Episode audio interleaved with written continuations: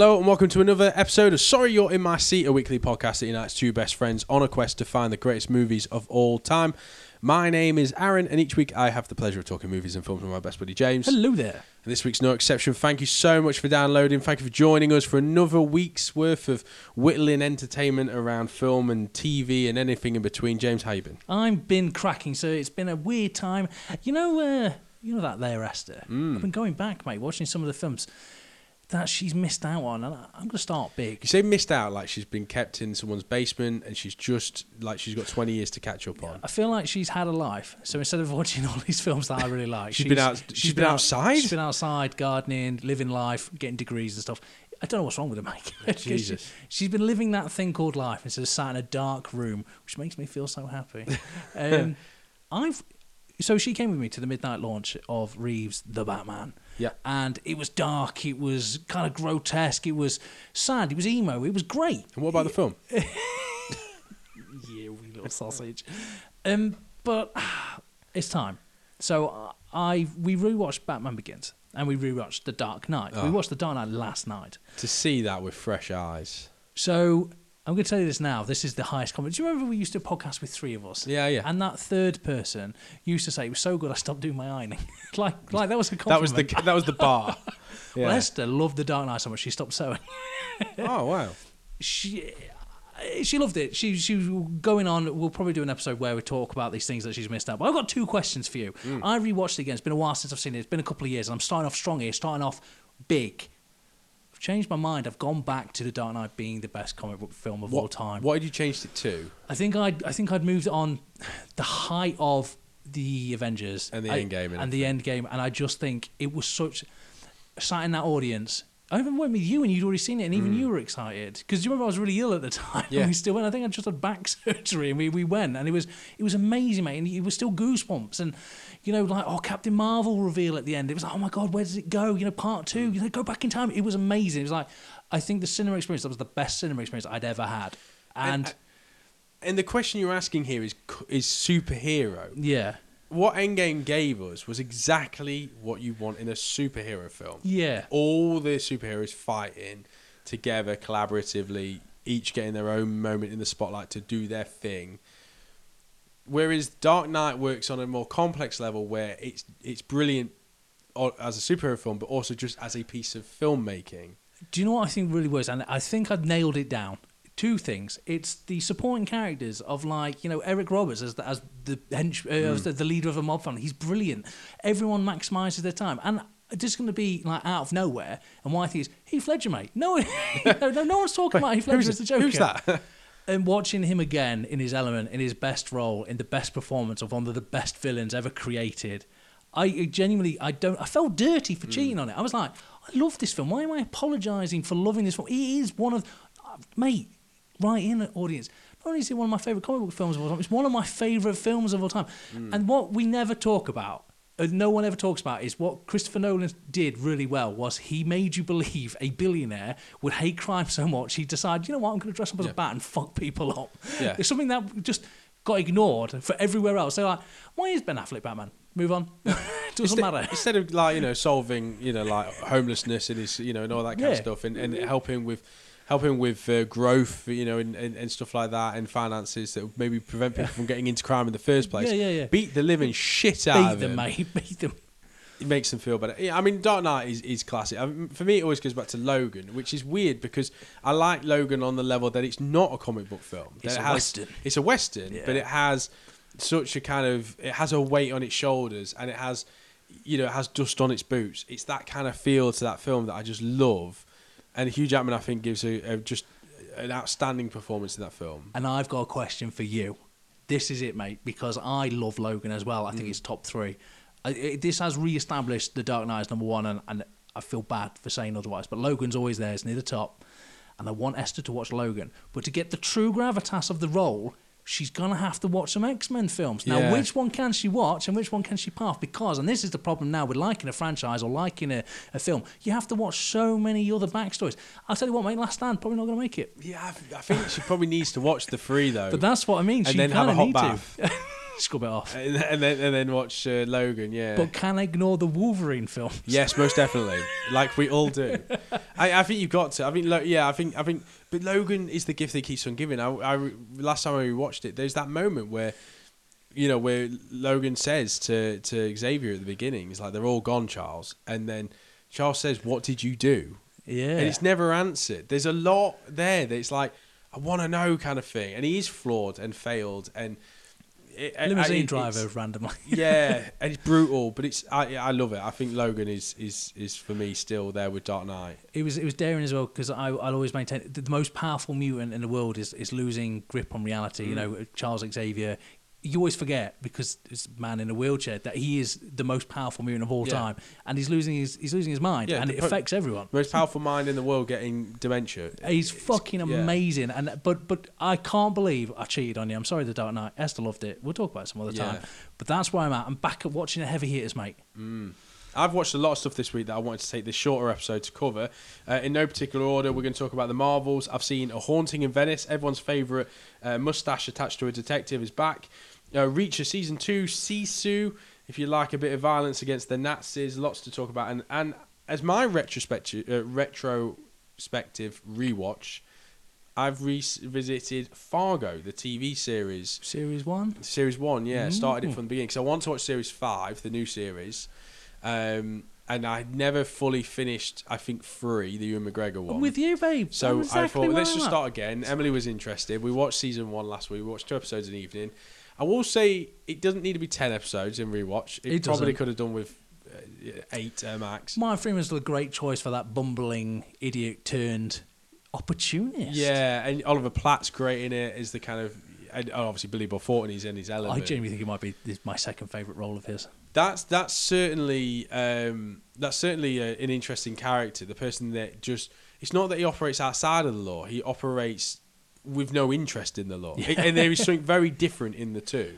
I never really liked Colin Hanks. I always thought Colin Hanks was a bit of a wet blanket, but the scene where he basically gets intimidated by Billy Bob Thornton is like, "Do you want to make this choice, or do you want to go back to your car and pretend you didn't?" And like. Colin Hanks does like such a great job of his character, like spending years trying to like regretting that decision. Yeah. I genuinely think he's the best, of the best, and I loved it. And I'll tell you what, have you watched season two yet? Um, we started that. season yeah. two is one of my favorite seasons of Yeah. TV ever. So season two obviously picks up, you know, the years before, and it's the the the granddad younger, isn't Yeah. it? So that's how they're connected. But I do, um, yeah, I do. What I did like about Fargo was the changing narratives. You start that it's very much Martin Freeman, kind of shifts on to Billy Bob Thornton, then it kind of shifts on to Holly. Uh, I think it's Sanderson, the detective. Then it moves, as you say, over to, to, to Colin Hanks' character. And by the end of it, I was really pleased to be like, there's there's no, there's not really been a lead. It's kind Yeah. of changed and swapped, and you know, and, and characters kind of come into it. Characters, you know, get murdered out of it, and yeah, I, I was quite interested in it to be like, oh, that's you know, it, and certainly from the film, uh, it was worth a rewatch. But yeah, it probably could have been a few episodes shorter because it did feel the last two. I was like, yeah, Emily was like, is there? There's more. I was like, yeah, there's two more. We're going to Vegas in, in episode nine. you know, He's weird, isn't it? Yeah. You could you eight, six. could have done six Could to eight, done I six, think. But yeah. Billy Bob is, is great in it. Um, any particular order? Have you got things to talk about? Uh, do you know well? what? I've seen all of yours. So should we keep to So these? let's keep to yours. The big one's the Mar- the Marvels then, which is now released on Disney Plus. Um, Can I ask you why didn't you want to go to cinema and see this? because I've got a kid and uh, I just don't have time. So I'm going to tell you now. I feel like the Marvel's got three main leads. It's got obviously Captain Marvel, that we do know, Yeah. and when we her first outing, we loved the '90s. Fell into a blockbuster. Couldn't get more '90s. Throw Yeah. in some 90 soundtrack. nice soundtrack. I've I don't remember the unnamed Marvel. You know, the daughter, the friend. She, she Kamala Khan. From, no, no, she's Miss Marvel. Oh, Monica Rambeau. Monica Rambeau. Thank you. I completely forgot that she has actually been introduced in a TV series. She's in WandaVision. And this is where my problem comes: is I've got three main leads, Mm. and maybe I don't know anything about fucking two of the three, and that's kind of your problem, Disney. Yeah, yeah, I, I think you're right. Sorry, Disney, I'm jumping way No, no. Disney did say, didn't they, that originally the, the TV series would be independent, but now they are very much ingrained in the ethos in the world of MCU. But it was every Marvel Bros' worst nightmare when uh, they brought out a film with three female leads because it created that whole online negativity and you know everything that went around it. Created not the best and most pleasant atmosphere for a film before it's release. Yeah, and it just go over So it. you, for you have to go into it absolutely blind and and, um, and take for what it is. Captain Marvel 2 follows Brie Larson's 2019 hit. This time, Carol Danvers is joined by Monica Rambeau, uh, who was in WandaVision. and got her powers um, in that film when she w- went through Wanda's hex and created their new light power. And that's why I've missed that. Well, and I've then seen Wonder Vision. Kamala Khan as Miss Marvel. So you've got three of them. Carol Danvers destroys the supreme intelligence, and AI uh, that leads the Kree. Remember the Kree? Yeah, they're first very, saw. very forgettable. Yeah, the hum- humanoid mutant militant race that we first we saw was Ronan the Accuser in Guardians of the Galaxy One, with, Yeah. with that big axe, big hammer thing. Let's he be honest, he wasn't the best villain anyway. uh, so- ended on a dance off. Guardians of the Galaxy. Yeah. I'm still fond of that movie. Yeah. Perfect trilogy. Uh, but we don't know much about the the the, the Kree, I guess. Um, but uh, civil war ensues uh, on the home planet of Hala. Uh, the planet go uh, loses its um, air, water, and sunlight, and a new leader is formed. Just fucking move. this is crazy. Remember when you bought a house that had no sun water? fucking move. You, like you've seen space. We know it exists. fucking move. Dar-Benn, played by Zoe Ashton, Oh, a shame, married to? Tom Hiddleston. She is took advice from him. Loki, probably the best villain the MCU has produced, arguably. now anti-hero i'd say Yeah, um, you know don't forget all the people he killed but other than that um, she's the new leader who discovers one of two quantum bands these are armlets that create networks which create fast travel across space when she uses one of them it alerts and reacts and triggers saber which is a space station that uh, Nick Fury is running with Monica Rambeau, but it also triggers and is on the radar of Carol Danvers, and on Earth, Kamala, who has the other quantum band because they come as a pair, Obviously. um, she has the other one. All of a sudden, the three are in a triad of connective because they've all got light powers, and if they use their power at the exact same time, they change places. Uh, they literally teleport to where they are. So you, uh, I'm going to come on to that in a second, actually. but the three of them have to bond to form, to work together to stop Dar-Benn, who is hell bent on revenge towards Carol Danvers, who destroyed her home planet, going after any planet that Carol Danvers is connected to, but not Earth. The Call her the Annihilator. That's pretty good. That's pretty badass. You know, Captain Marvel's not a force for good in the Kree's eye. She's the night. She fucking kills planets, mate. You've then got a side storyline about the Skrulls who are still trying to find. Yep. They're still refugees trying to find a planet. You know, the the TV show obviously went into that in a bit more detail. We go to a water planet where everyone sings. Um, Loved that. As world building, I did genuinely. I was like, different, alien, love it. and when they got there, I was like, very Star Wars s. This looks like a, this looks like a Star Wars planet. I'm into this. thing. Right, pros to it. Um, I like I like Carol Danvers as a character. I like the superpowers she has. I like Kamala. I like Monica Rambeau. I think the three of them individually, the three of them together, no problem with. I think that works really well. The intersplicing, where if they use their power at the same time, their light power at the same time, and they swap, very very good mechanic in a movie. You get some very good play of one of them fighting in a in a in a, in a house. All of a sudden, someone else appears who doesn't know where they are, forced into a fight, whilst that person's now on a space station, and you've got this moment where they're all going around, and I thought this is really good, really fun. Interesting, different. Yeah. I'm with you. I thought it was a great introduction to the powers. I'll even take you one step further when they go into a little montage and they kind of kind of train. Love a montage. It's funny. I laughed a few times, particularly there's one very funny scene. Nick Fury gets a lot of the laughs in this. And there's one bit where uh, Kamala's falling. She hasn't got the power of flight. Out of the three of them, she can't fly. And she's falling, falling, falling. And at the last second, they swap powers, and Carol hits the floor. And uh, she obviously can fly, and she's pretty much immortal by this. And, uh, and they're all screaming. And the moment she hits the ground, he just goes, Oh, wait, it's Carol. and, and I was bawling. I was like, That's so funny. Um, yeah, and it's got Goose returning characters with the cats. There's a very playful scene where they have to hide people in cats, and, and, I, and I'm for that. I, you know, this is I'm not the target audience of this movie. I was entertained by it. The things I didn't in particularly enjoy, or that I, I found less interesting, I, a lot of redundant side characters. Yep. Um, villain not villainous. I just was not into. When you look at Gorr, the God Butcher, Yes. and you're like, that dude's terrifying No, he takes out gods. take it out, and, and then obviously he's like I, I want the other armlet because I want to I want to fast travel. I want to do it quicker. I, the thing that I'm doing, I want to do slightly quicker. I didn't I didn't grasp into the motive and introducing this villain and and the Kree, you know, villainous as they are, you know, apparently this whole planet is villainous. I thought it was just Ronan. I, I don't know them, and that was not me taking the piss. I don't know the comic book lore, but I thought he was a rogue. I, I didn't realize that apparently all the Kree are bad. Yeah. and that kind of is what it depicts that this is the next bad one out of that group and she just wasn't intimidating enough she's great zoe ashton's great in it and there's some good fight scenes in it where they continue that they turn what was a challenge at the beginning into a strength where they actually u- begin to utilize the fact that they can change and work together i think that works really well but I found the villain leaves the film. sorry, twenty minutes before the end. Yeah. I, I literally like I was like, she's okay, she's she's out of it. Press pause. It's like there's 25 minutes left, and I was like, what? Okay, and then it goes into something else, and I'm like, okay, so. I think my- I'm, I'm very much think it was a good movie. It was okay. It- I mean, in terms of Marvel films, it's definitely not near the bottom. It's definitely not near the top. It is that middle ground, and when you've got 25, 26 movies, there's going to be a lot of middle ground. This to me is in there. I probably preferred the Marvels more, uh, so Captain Marvel more, and I probably preferred WandaVision more, and probably even Miss Marvel more than this film. Did you watch Miss Marvel? Yeah, yeah. So as someone who didn't, can I just say that is it Ka- Kamala Kamala Khan? Catch, yeah. I thought she was brilliant. Like genuinely, like like she's the sort of hero. Like she's so she's got these powers, Mm. but she grows up. She's grown up in a world where these powers are uh, superheroes are idealized. So she loves Captain Marvel. she's got all her stuff. Mm. Yeah. And I love the storyline that she doesn't actually get to meet her hero because she's one of the people. Like they're swapping, so everyone around is meeting Captain Marvel, but she's not. Mm. Yeah. Thought that was going to last longer, and I thought the story was maybe she gets kidnapped and then she, they meet at the end. I'm not I'm not trying to spoil it, but but when they all get together, like you know the buddy cop part, Yeah. I always bit the rhyme was poor, and I'm going to tell you now, I disagree with you know Zoe's character. I love Zoe Ash.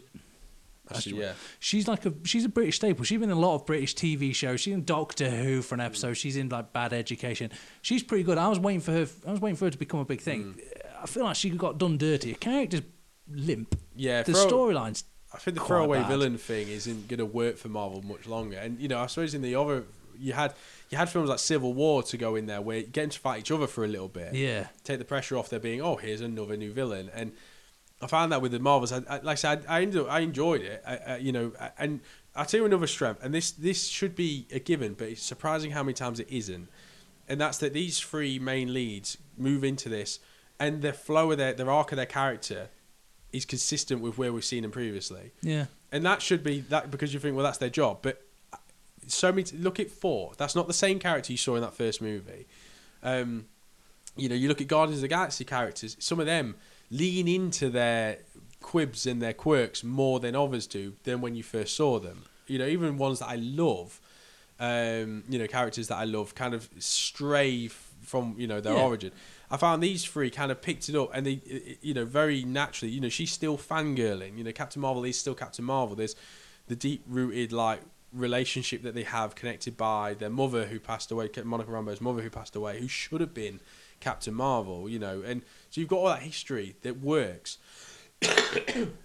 Sorry, bad cough. Um, so I, yeah, I think I think it's all right. I think it's fine. I mean, it's like I say, Sam Jackson's underutilized. I, I, think in it. I think that's my number one problem. Is Samuel Jackson is relegated to uh, sidekick comedy character, Mm. and that's fine for like Kamala's family because I think they were quite funny. Like the idea of like an overbearing mum. You've got superpowers, but your mum's still kind of on your case. I liked that. Yeah. But I don't know anything about her powers. I didn't know anything about because I genuinely forgot. I forgot I'd been introduced to it. But but when Jesus Christ, when did Vision come out? Wonder Vision. WandaVision, yeah. It came out at the end of phase three, didn't it? It was like one of the first things to come out. I forgot, and you've you've released like ten films since then. I'm hmm. sorry, but but this is the problem now. Getting mired in is that I'm not. I'm gonna lose interest. I thought right, it was crap. Like the the ending as well. Just just happened. Like the ending. No spoilers. Promise I'm not gonna spoil it. Oh, cool, yeah, yeah. But but the ending, like the the actual how they fixed the problem is so simple. Like you're like, Yeah. if you'd done that like five minutes into the movie, I could have been home by now. Yeah and I I try not to spoil that then. It does lack some originality towards the end. Yeah. And, and and there's a lot of I mean the fucking the word quantum keeps coming back.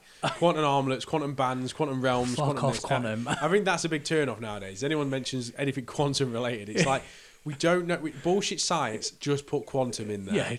um, that's the Marvels. Like I said, to me, I, I enjoyed it. At home, it was fine.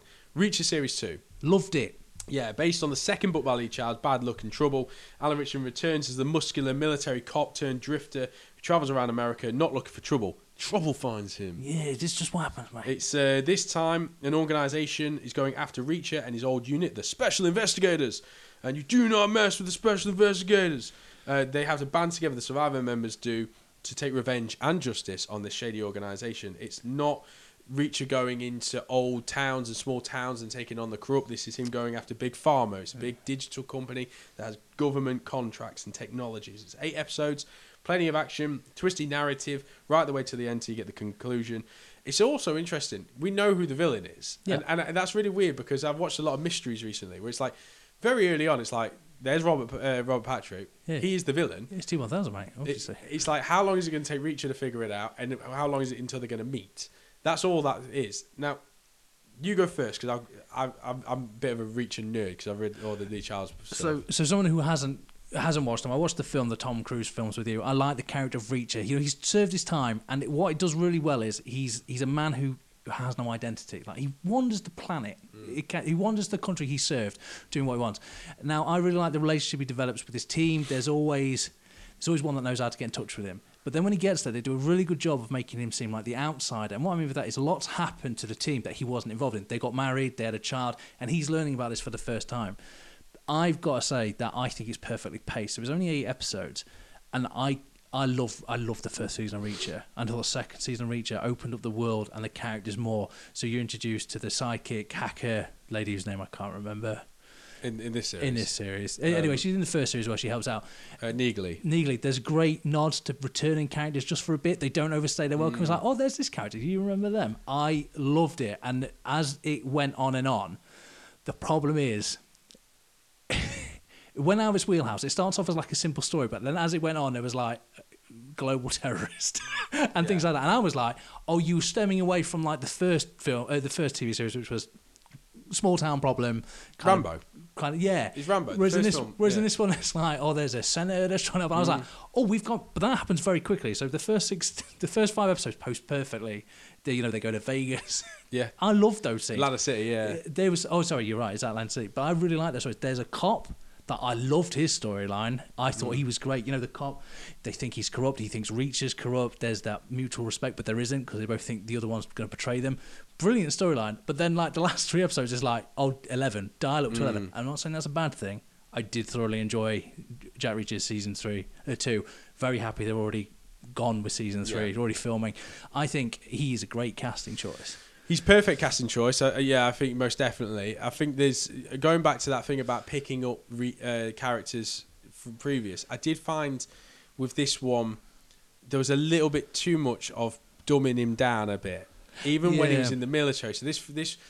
So a couple of things about this one. There's a lot of military backstory. Now, if, if Amazon want eight seasons, yes, I'd rather get them to do the military now. backstory now Yeah. than series three or four because that does slow the pace when you're watching historical stuff um, you know, and a, and, a, and a case that may be linked from more this time ago. So yeah, it makes sense to put it into this one. Um, there's a bit with Alan Ritchson in this one where he's a bit too like, I, I just kick the door down. I don't, but he's not in the books. He's super he's genius as well as being brought. And he's not in the first Um, TV series either. Yeah, and and the only thing about, that I would say about this one, I did enjoy it, and it was good, but Reacher to me is you, you know you kick down the door while the guy's looking through the eye hole, you know, and the door and the guy go flying.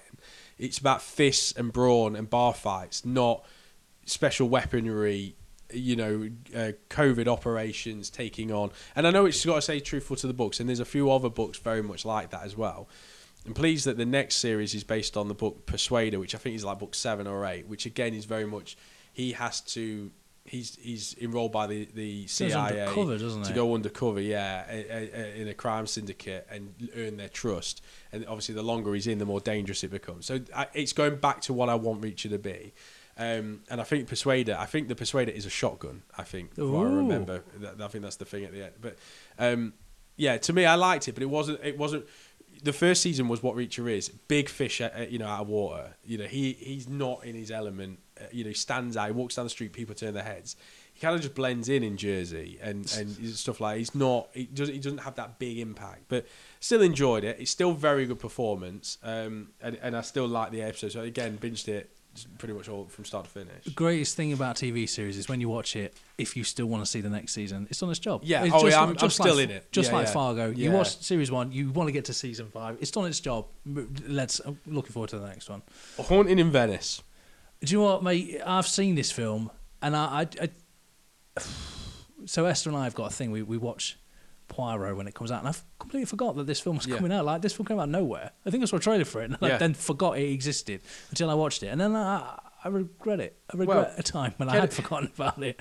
Kenneth Branagh, Tina Fey, Jamie Dornan, Michelle Yeoh, Kelly Reilly. Third film in Branagh's sequence following Uh, obviously, uh, Murder on the Orient Express and Death on the Nile, based on the 1969 Agatha Christie novel Halloween Party. Do you remember in the second film when it's all about how he has to grow a mustache and then he gains the confidence to not To grow a mustache? yeah. And then in this one, it's like the great returning character is the, The mustache. mustache, yeah. The, the, yeah. With this one, now retired, living in Venice, the human mustache, pastry eating, egg measuring, OCD detective from Belgium, Hercule Poirot is back, losing his faith in God and humanity. An old friend and mystery novelist, uh, Ar- um, what was her name?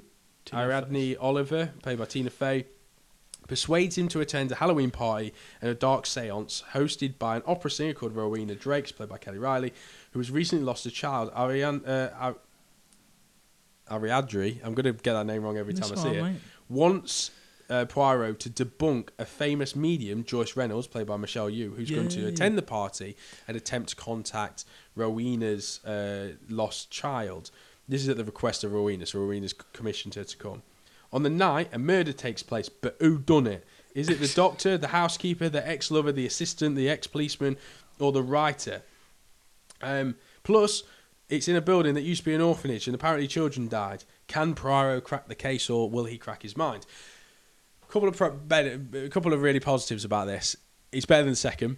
It's not difficult. The second one was like we have Gal Gadot, but she's going to die, so let's make thirty minutes to the beginning of Gal Gadot just Because to you- lead to a death. because you know who's going to kill her. And And, it leaves- and, it- we can't edit one of the actors out, so it's really obvious who it is. and it left us with 20 minutes of detective work in, in what was just Gal Gadot walking around a very fake Egypt. Um, so the second film I, I didn't want too fond of. This one is, is better. It turns uh, genre slightly. It becomes a bit more horror, supernatural. I like that. Um, Took a it's, chance. It's gorgeously filmed. Yeah. The, the Venice is a backdrop. Now a lot of it, obviously CGI um, to make it, you know, uh, back end of the Second World War, but the interior shots are magnificent. Ro- uh, Italy, sorry, is, is, is a as a kind of a staple of architecture to film in. It really gives it that gothic opera feel to it that I, that I thought was really good for the third movie. I found some of the shots and some of the the, the uh, cinematography, the low angle shots. I was like, it, it looks brilliant. There's so much to look at in that frame. When they go for the supernatural element, that's really well shot as well. You got this swirling POV camera on Michelle Yeoh. Yeah. It's chaotic. It's what it is. It's chaotic in the moment. It's fantastic. I really like the fact that of the three films, this is the one I genuinely didn't know immediately who did it. Yeah, well, So and there's also uh, taking a leap out of horror uh, films. There's a found footage kind of bit as well, where it, I think can, Branagh's or- got the camera and he's running uh, in this like hallucination scene, and um, and I thought that's good. It's again, it's a kind of it's a horror trope, you know, to have that very close, shaky hand camera in an otherwise very polished and and film that you know is a twelve and does look a bit too shiny to be. Uh, you know, midnight, uh, uh, you know, 1950s Venice or whatever it's meant to be set. But I like the returning character. I like Kenneth Branagh's mustache. I like the pastry, two, you know, two pastry deliveries a day. The measuring of the eggs at the beginning. It's all the things you're like. Yeah, here's that character again. The murder itself, the the crime itself. I I parts of it I got, and I was bragging on the sofa. I was like, if I've got this quicker than Poirot, I'm a legend. and uh, and I wasn't disappointed when the reveal happened because what I forget about Agatha Christie's work and certainly the adaptations, because this is loosely based on, let's say, Halloween. Um, you forget that actually, yes, there's the who done it, but actually, all of the people there might have something or a secret. So it's not necessarily Poirot getting everyone in a room and being like, ah, well, the person is this person. It's actually, and by the way, I fucking saw you with your hand in the cookie jar, and don't you think for a second I didn't see you do this? And it's like, oh, I didn't see all that peripheral stuff as well. So the reveal worked, and and I was like, and even when the crime's been resolved, there's a bit where he's leaving, and he's like, and by the way, I know that you did this, and and that's the bit that I got. That's the bit that I was like, oh fuck, great, okay. So I, on a on a very kind of selfish level, I was like, I'm I'm pleased I played the game because I think my feedback about the second one was, you can't play the game because Yeah. there wasn't enough of the murder scene for you to ever stand a chance of figuring it out. Whereas this one, there's loads of breadcrumbs. I paused it and I said, "Oh," it, I said, "I said these." The, I was laughing. you're a fucking nightmare to watch this I am murder mysteries. I am because I'm like because people don't talk like they would. They're like, oh, uh, here, here's the key to this room. This room is totally soundproof, by the way. Oh, I wonder if that's got anything to do with the story. You know, it's there's things like that. It's like it's like that's a clue, Um, there's a bit with honey, and a guy licks it. He goes, "Oh, this isn't wildflower." Now that stuck in my head because I've never heard of wildflower honey before, but this apparently isn't it. So that has to be a clue, you know. So there's a lot of stuff like that that I was like, um, This, this stick's got a knife on the end. yeah, yeah. yeah. There's elements to it. I mean, Jamie Dornan was in it, and I was like, red herring, like, but I, I'll be honest, I didn't like this film. I didn't mind it. I, I, I wasn't for me. I like to watch this film and take the piss out of it. That's that's my genre. All, all three of them I've watched with us and we've taken the mick. Yeah. But that's what we do. That's that's part of our that's part of our joy watching these type of films. Mm. But I've got to admit, I didn't see the killer coming out. Like he's the one. The first one's been spoiled to death. Everyone knows who the killer is on the train. Mm. Everyone. Yeah. The second one, it was pretty obvious because a certain actor had gone through a massive scandal and was being edited out of all of these films, except for this film, which made that it was probably him. so, and then you've got uh, uh, this one. I didn't have a clue, but it was not. I love, I love an ensemble cast sometimes. Well, that's what I'm thinking. I mean, this is Cluedo on the big screen, Yeah. and so I think if he's gonna do it, I do think if we get and then there was none, that would be the best one to do the fourth on. You know, ten people invited to the manor. They've all they're not connected, but are they? That that's the story. I think the next one. So it sets up a sequel, doesn't it? So it starts off and he's retired, and there's a, there's a group of people waiting outside his Yeah. house to get. And then at the end, and apparently he's been there for months. These people waiting, and then at the end he decides to let one of them in and talk. And I like to think that that guy was like, yeah, yeah, the body's decomposed, but Yeah. you'll get no evidence from this case. You've left it way too long, you pillock. Honestly, you eat so many pastries and you made of sugar. um, last one for me, and this one is the film Sisu. I've seen this film. It's weird that we, we I've seen films that I don't talk about. Yeah, so Sisu came out in 2022, very short cinema stint, but he's now on uh, home video. It's on uh, Now TV, I believe. Um, legend, myth, monster, either way, best not be a Nazi in 1944 travelling through Finland because his local legend of the unkillable. There's a prospector who struck gold and he's making his way to a neighbouring bank across the Finnish open wastelands. It's not waste, it's very beautiful, but it's the open lands. Yeah, he's, he's trying to get some money. That's it. He's just a simple man got some simple gold. And he comes across a Nazi unit. That's well, it. the Nazis are well known for being a hospitable people. There's a tank. There's you know there's a convoy. There's a motorbike. You know, all in all, probably a, ballpark thirty Nazis. Yeah, just call it that. Call it. Probably get change from that. Not the ideal number no, of Nazis. no, no, no. I'm not sure. I'm not sure what thirty Nazis is as a collective. I'm not sure that's like like the baker's dozen. I don't know. Cockload.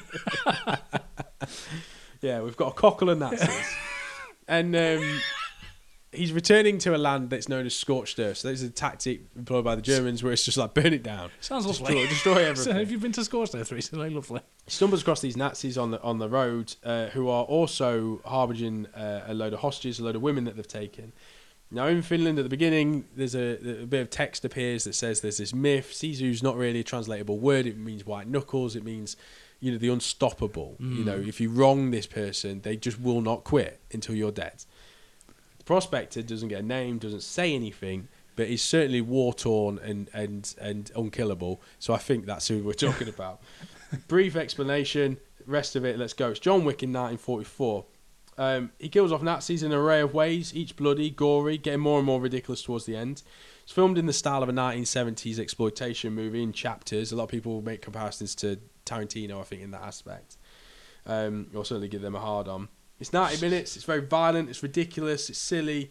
Um, but who doesn't like seeing Nazis being destroyed in horrific ways? It's what it's, it's, it's the simplest. Like if you want to tell a simple story, you don't want anyone to the villain. Make him a Nazi, or or uh, you know English.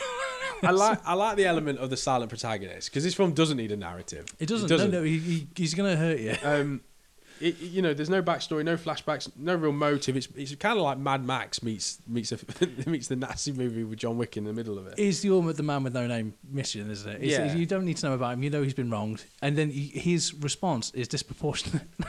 so, so- Some would say extreme. I don't know, um, but it, you know, it's what it was. I mean, it's I don't know with the with the super violent, over the top stuff.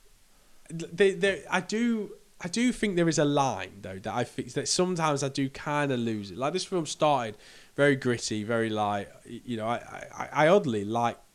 I could watch a movie of prospecting. I think I'm at the stage of my life where I'm like, show me more about gold digging. You know, when Tom Waits did it in that uh, Ballad of Buster Scruggs. yeah. I was very interested. I was like, oh, he's using the flags and he's digging now. Okay, it's quite interesting.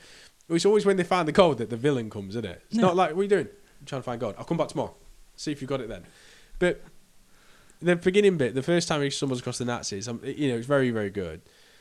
And then something happens in a minefield where he basically becomes Captain America for a very short moment. Yeah. And I was like, oh, this is where we're going. and then by the end, when there's a moving plane that he gets on, I'm like, oh, this is where we're going.